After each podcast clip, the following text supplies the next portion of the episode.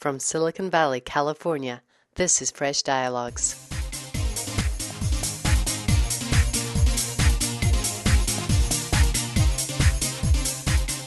Today on Fresh Dialogues, we talk to Charlie Rose, the acclaimed host of The Charlie Rose Show on PBS.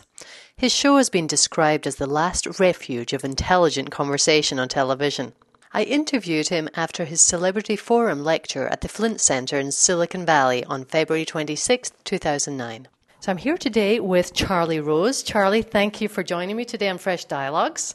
So you spoke highly last night about Silicon Valley and you've interviewed a lot of Silicon Valley luminaries. Can you talk about what it is, in your opinion, that makes Silicon Valley so special and what these luminaries like Sergey Brin, Larry Page have in common? Well, certainly they have in common curiosity. Certainly they those two have in common great intelligence. Uh, and they all have in common, I think, a sense of wanting to explore the unknown. Uh, you know, the economy today, as I have said often, is, you know, a place of uncharted waters, but also the world they live in.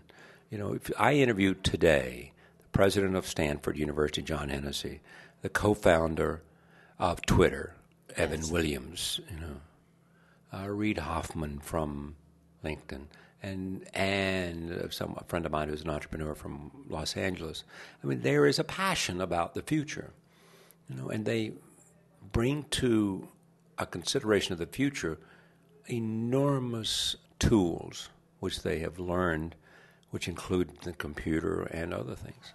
And does it give you optimism being in Silicon Valley it that does. we yeah, yeah, have absolutely. a future that we're going to come out of this? It does.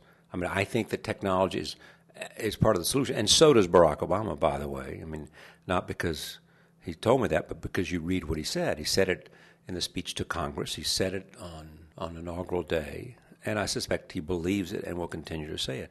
Science and technology are part of the key to unlocking the future.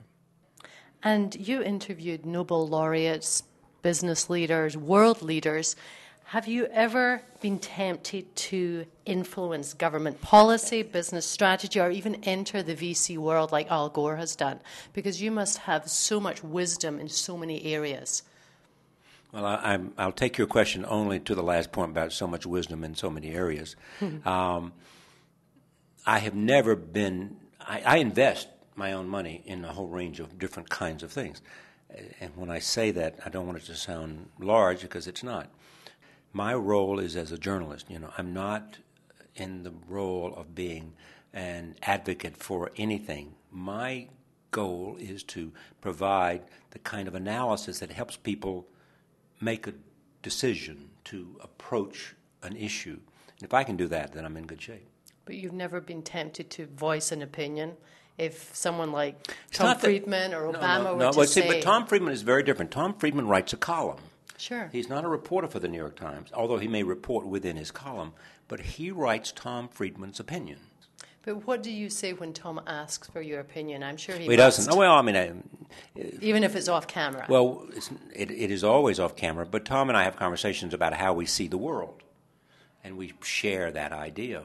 My interest in that conversation is because I'm a man of questions and curiosity, and what I am always doing is testing how I see the world against new ideas, new people, in the interest of somehow coming to you know, greater understanding. Tom Friedman I, is, has been on our program more than anyone else. His range is extraordinary, certainly from the Middle East to foreign policy in general, and then and then technology and the whole question of alternative energy sources, our dependence on fossil fuel. His new book, Hot, Flat, and Crowded, is you know, in a sense, I think a, a call for a new energy policy I mean, the country, uh, and this is not just the previous administration, it may go back for several administrations, has not had a serious energy policy. And what do you think of Tom's premise that America has lost its groove and will get its groove back by embracing the energy technology sector and green, green well, tech? I, he believes that what Tom believes. I, a, I, I'm essentially agree with his instinct and analysis about America having lost its groove. On the other hand, Uh, I think it can do it in many ways, of which taking the leadership in terms of alternative energy sources is only one way. But there is an argument to be made, you know, that the United States can, in a sense, reassert its leadership in the world by engaging the energy question. You've said that the public has not persuaded the government we're prepared to make sacrifices to be green.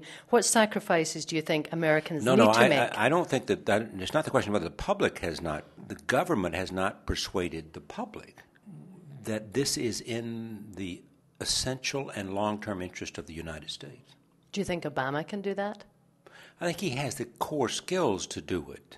I think it takes a focus, and I think it takes a, a passion. And I mean, he clearly has signaled, you know, as we speak, it's like the 36th day maybe of the Obama administration.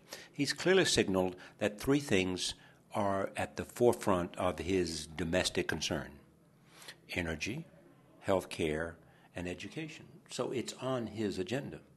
Therefore, can he take that kind of, of uh, priority and and move it into policy and achievement is is a question that only time will tell. Talking about curiosity, you're known for your insatiable curiosity.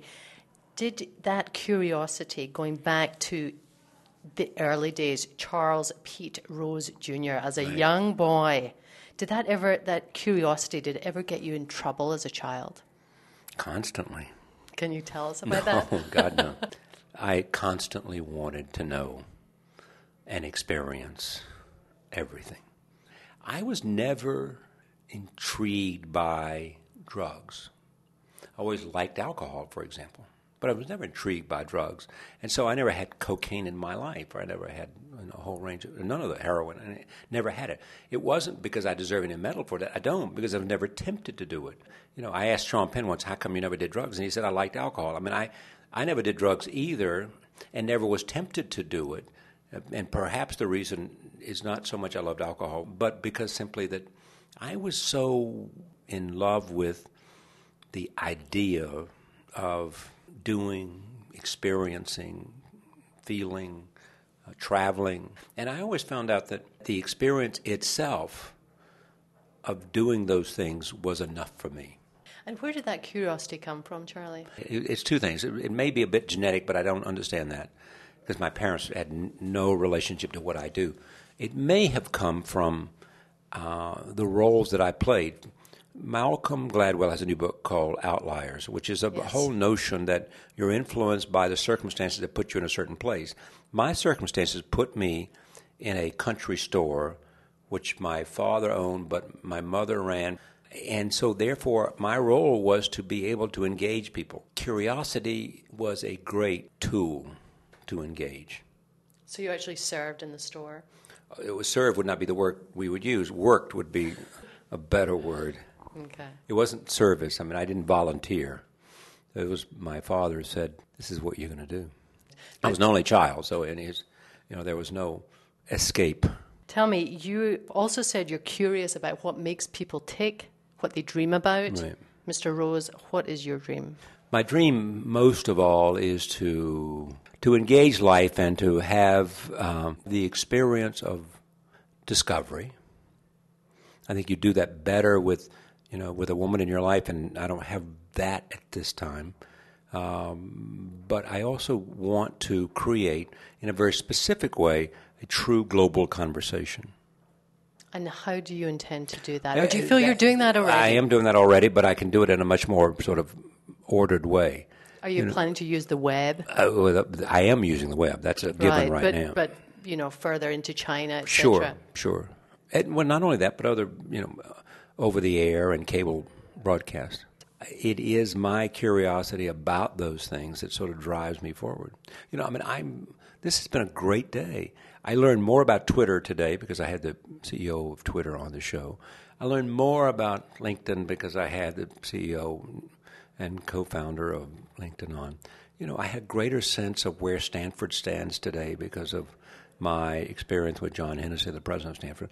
I mean, all of that feeds my curiosity, and it takes me to another place. And there are only so many hours in the day. How do you prepare for a day like today? You're, you have to be the expert in Twitter. The well, expert. I don't know. No, it's not that. I don't have to be the expert. That I mean, that's the, that you have to understand is not what I have to be. I'm not. I will never hold myself out to be the expert. My role is to, in a sense, uh, both ignite, inspire, um, create platform for engagement by experts. It's not to be an expert. But you have to know enough about the You- subject. well, to but knowing enough and being an expert is a very different Right. thing. You know, Okay. and it would be foolhardy to think that because I can read, you know, over the next 24 hours, some, you know, I'm doing one of the key executives for Google. You know, it's silly for me to think that in the next 24 hours, uh, and here we are at 10:30 p.m. Uh, and I'm going to be leave my hotel at 10 that I'm going to be able to be some expert in anything. Now, I bring to the table already a broad um, familiarity with Google, and I bring to the table, you know, because of conversations in the last week with Marc Andreessen and Jeff Bezos. I'm grounded in where technology is and what they're doing, and all of that will go with me to to the Google campus. But I have no illusions about the fact that I'm supposed to be an expert. And how will you prepare? Walk us through how you will prepare for just tomorrow. read and read and read and read and read and read and talk. You know, get on the phone with somebody and say, "Tell me, you know, what is it you think I should know?" And then they may tell you seven things you know, but they may say something you hadn't thought about. And where do you get your information? I know you said last night you read all the newspapers, but do you go online and Google the person? Oh, sure. I will Google the person if I'm going to a dinner party tonight and they're going to be there And what about Twitter? Are you on Twitter? Uh, as of tomorrow. Great. I mean, they, I'm, I'm very excited about it because, you know, I have a, a nightly television program which, which all these technologies are my friend. Yes. because what my interest in is to distribute what I do. I'm fortunate in that I have a reputation. Use that awful word, a brand name, you know, because I'm not so much a product, but I have all those things, and so therefore my interest in maximizing distribution is made for you know, the technology community. And do you see yourself doing this until your last day on Earth? Is it something? I- it's not. It's not an. It's not an. I no, I don't. But it's not an idea that I find abhorrent. You know, I mean, I have a great and glorious life. You know, I mean, what makes it great and glorious to you, Charlie? What is it that feeds you? what makes it great and glorious is the fact that a I get up every morning with a new adventure. Yes. Uh, the adventure is fueled by interesting people. Uh, I get a chance to control my own destiny. I do something that is immediately uh, either appreciated or not. I get feedback. And then I meet people like you, you know, different people of different skills who you've never necessarily know that would uh, understood that would come on your scope. And you enjoy that stimulation? Yes. Great. Well, Charlie Rose, I really appreciate you taking the time for Fresh Dialogues. It's been a pleasure. Thank you. Thank you for listening to Fresh Dialogues. This is Alison Van Diggelen, with special thanks to Tom Kromkowski and Carol Pecora for technical support, and Kevin MacLeod, who wrote and produced our music.